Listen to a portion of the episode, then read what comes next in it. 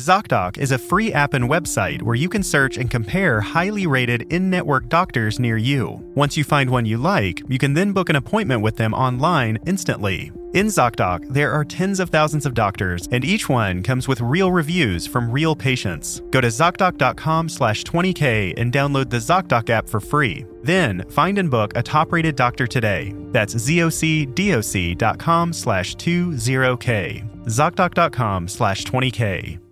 You're listening to 20,000 Hertz. I'm Dallas Taylor. The way we talk is really interesting, and lately, it's something I've been thinking about a lot. See, apparently, when you start a podcast, you suddenly find out about every weird little quirk in your voice. Anyway, what makes someone's voice interesting to listen to? Well, recently, I came across a video on YouTube that completely changed the way I think about speech. Basically, it's a drummer and a bassist playing along to one of the most famous scenes in Willy Wonka. The lifetime supply of chocolate for Charlie. When does he get it? He doesn't. Why not? Because he broke the rules. What rule? We didn't see any rules, did we, Charlie? Wrong, sir. Wrong! After hearing this, my mind tuned in on just how musical speech really is. Our voice isn't an instrument only when we're singing. It's an instrument all the time. Everyday speech has a rhythm, a timbre, and tonality. And even without thinking about it, your speech patterns are communicating a lot of underlying meaning. I talked to a few other podcasting friends about this. I wondered if they think about these things when they're tracking. Here's Helen Zaltzman from The Allusionist. I have to think about it consciously. I consider that a big part of my job because I want to convey some emotion and, and some mood and some tone all in a couple of sentences. And this is Martin Zaltz Austwick from Song by Song.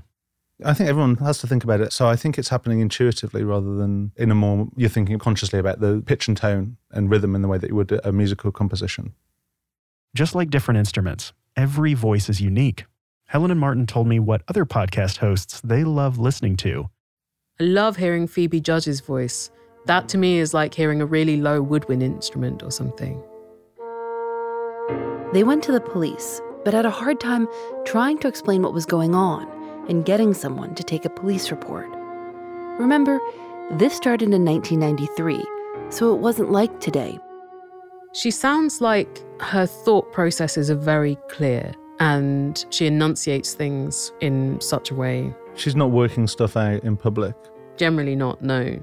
And maybe again, it's that kind of idea that a low voice and a slow voice is confident and therefore something you can trust and you should listen to. By that analogy, what would Helen's voice be if it was an instrument? Synthesizer? Here's a little clip from Helen's show. One of my school teachers used to say disapprovingly, swearing is the sign of a small vocabulary. How about the host of 99% Invisible, Roman Mars?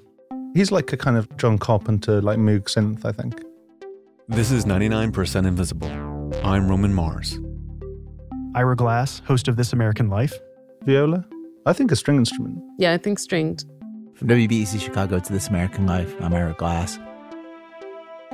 What about the host of The Memory Palace, Nate DiMeo? I think Nate DiMeo might be a violin, like a slow, mournful violin. This is The Memory Palace. I'm Nate DiMeo. Anytime we speak, we're singing. We unconsciously vary our rhythm and tonality to create our own unique songs. And with enough practice, you can tune this performance to have more meaning. Music and speech are our two primary forms of communicating with each other in kind of rich and nuanced and complex ways. That's Dr. Ani Patel, a music psychologist at Tufts University. He's been studying how music and human speech overlap in our brains. One of the interesting things is that they sound very different. No one would ever confuse the sound of a cello playing a solo with the sound of a person talking. Yet, what an increasing amount of research is showing is that within our brains and our minds, there's more overlap than you might think in how we process those two types of signals, whether it's the rhythm or the melody or the structure. Take, for example, this next clip. It's a famous speech that's been turned into musical data and played by a piano. See if you can guess the speech. One, what your country can do for you. Ask what you can do for your country. Here it is again with a hint. Ask not what your country can do for you.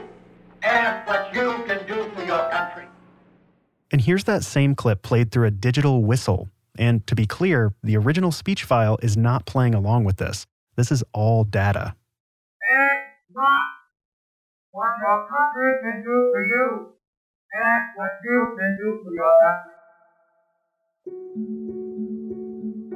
That's the power of our internal models. When we have an expectation of what we're hearing and a pattern somewhat resembles that expectation, you can then perceive that thing. When we speak with each other, we're using very complicated sound that has many frequencies. Even a single vowel has a whole bunch of different frequencies in it. They have certain patterns where certain frequencies are emphasized more than others. What that piano piece was doing was it's essentially recreating that sort of palette of frequencies and energies through piano sounds. It can't capture the way exactly a human voice does it because piano works in a very different way. So it's using pitches and frequencies that a piano can produce to try and recreate this energy shape of a speech sound. You program like a player piano to go through these frequency shapes in a really rapid succession in the way that a voice does. Especially if you know what words to listen for, it's amazing how you can pick them out of this sound that sounds nothing like a human voice. It's still not fully understood why our brains blur the line of music and speech, but there are lots of ways to trick our minds. Take, for instance, the speech to song illusion. Psychologist Diana Deutsch found that certain phrases, when taken out of a passage and played in a loop, began to sound like they're being sung. And such a powerful illusion that if you begin to hear a phrase as sung, and then you go back and listen to the passage from which that phrase was excerpted, the rest of it will sound like speech, but when you come to that phrase, it'll just sound like that one phrase is sung. One phrase is sung. One phrase is sung. One phrase is sung. One phrase is sung. One phrase is sung. One phrase is sung. One phrase is sung. When you come to that phrase, it'll just sound like that one phrase is sung, and then it goes back to speech again. It's really wild.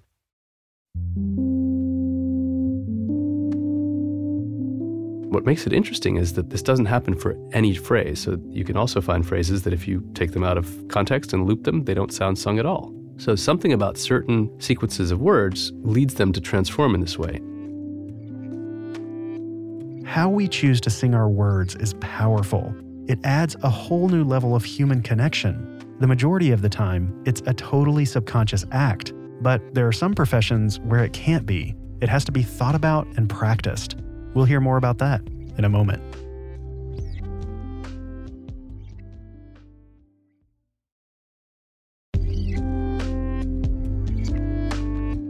Recording your voice for a podcast, a radio show, or really anything very much feels like a performance. There's this unconscious gray area between speech and music. I asked Helen and Martin how their hosting voices are different from their everyday voices. I think conversational voice is higher, and you are also inviting a particular response from the other person. Reading off a script is a completely different and hard skill from extemporizing, which is also a difficult skill. To bring a script to life is hard. Like, I can't sight read, for example. I just have to say something like five times until it's like, okay, that's sort of what the words should be. I think that's common because often you're trying to find these cadences, and sometimes it's almost like scoring your spoken script. And sometimes there's an unexpected cadence that you don't work out until you've been through it a few times. Of course, podcast hosts aren't the only ones who need to think about this stuff. Politicians, actors, and especially comedians have to master rhythm. Take, for example, this clip from King of the Hill. I tell you what you do, you just take them damn spark plugs out in that little hole, you just put a little hole around there, just like Bobby intercepts I could go boom, boom, just like that. I've been calling y'all people for better than a month now, crap about y'all every time a dang old dog crossed these start yapping at y'all 24 hours a day, and nobody answered. You called, how you supposed to come out there to do anything about that dog if you're just gonna get a dang old computer ain't gonna come over here and just shut that dang old dog up?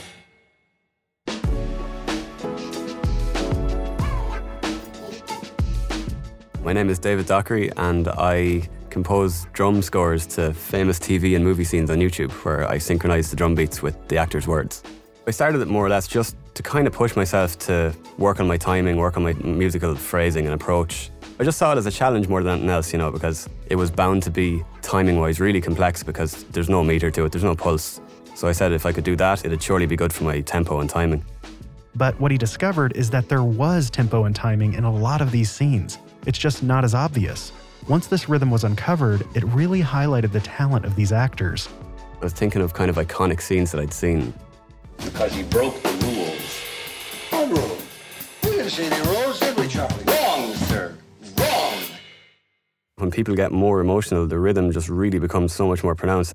You can actually measure it right here because that is the point in the scene where I, as a drummer, kind of start having more fun, I suppose. It's all there, black and white, clear as crystal. I have so much more to work with in terms of Gene Wilder's delivery of those lines. It's perfectly in rhythm. I didn't have to do much with that at all. I just played a drum beat along with it. So you get nothing. You lose. Good day, sir. I think the reason that those scenes work where people are kind of at their most heated is just because they just raise their voices, and that always means it suits drums more because they're just by nature a really loud, obnoxious instrument. when people kind of get really heated up about stuff, I think they tend to just employ more rhythm in their voice. Excited speech is faster, it's more variable in timing and dynamics. Again, that's Dr. Ani Patel. Sad speech is quiet, it's slow, it's less pitch variation. When we talk about rhythm in speech, one thing that's important to realize is that we're not talking about a steady beat you could tap your foot to, and that's kind of obvious in some sense, right? We don't dance to ordinary speech. But linguists will tell you that speech has rhythm.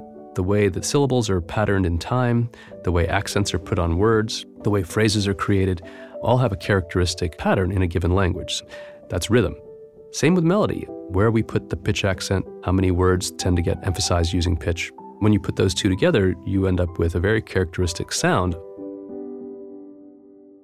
The starkest contrast is between a happy voice and a sad voice.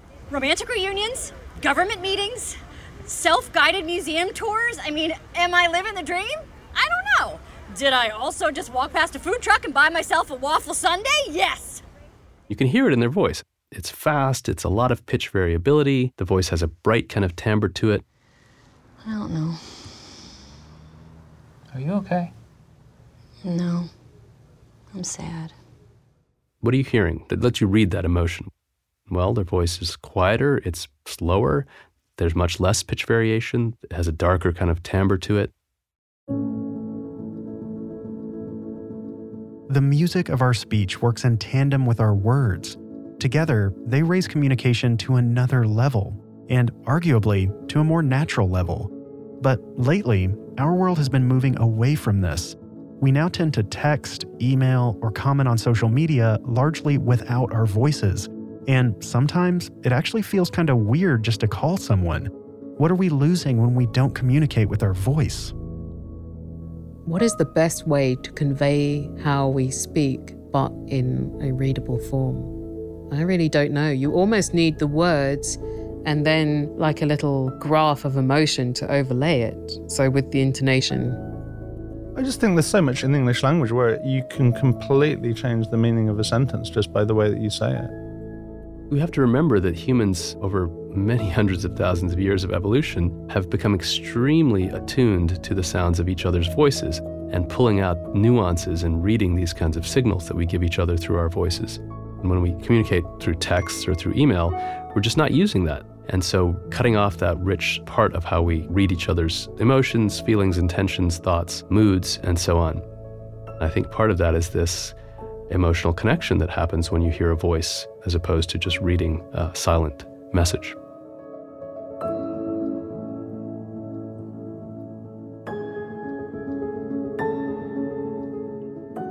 Twenty Thousand Hertz is produced out of the studios of De Facto Sound, a sound design and mix team that supports ad agencies, filmmakers, television networks, and video game publishers. If you work in these fields, be sure to drop us a note at hi at defactosound.com. This episode was written and produced by Katie Daly. And me, Dallas Taylor. With help from Sam Sneebly. It was edited, sound designed, and mixed by Colin DeVarney. Thanks to Helen Zaltzman from The Allusionist and Martin Zaltz Austwick from Song by Song. You should immediately go subscribe to both of those podcasts. Martin also makes music under the name Pale Bird. Check out his music on Bandcamp or martinzaltzaustwick.com. Also, thanks to Dr. Ani Patel of Tufts University and David Dockery. You can find more videos of David drumming to film and TV scenes by searching David Dockery on YouTube. The clip of the drumming and bass guitar you heard at the top of the episode was from Fabiano Mexicano's YouTube channel. The music in this episode is from our friends at MusicBed. They represent more than 650 great artists, ranging from indie rock and hip hop to classical and electronic. Head over to music.20k.org to hear our exclusive playlist. You can find us all over the internet by searching 20,000 Hertz. That's 20,000 Hertz, all spelled out. We'd love to hear from you, especially your actual voice. If you want to tell us something, record it as a voice memo and email it to hi at 20k.org. Thanks for listening.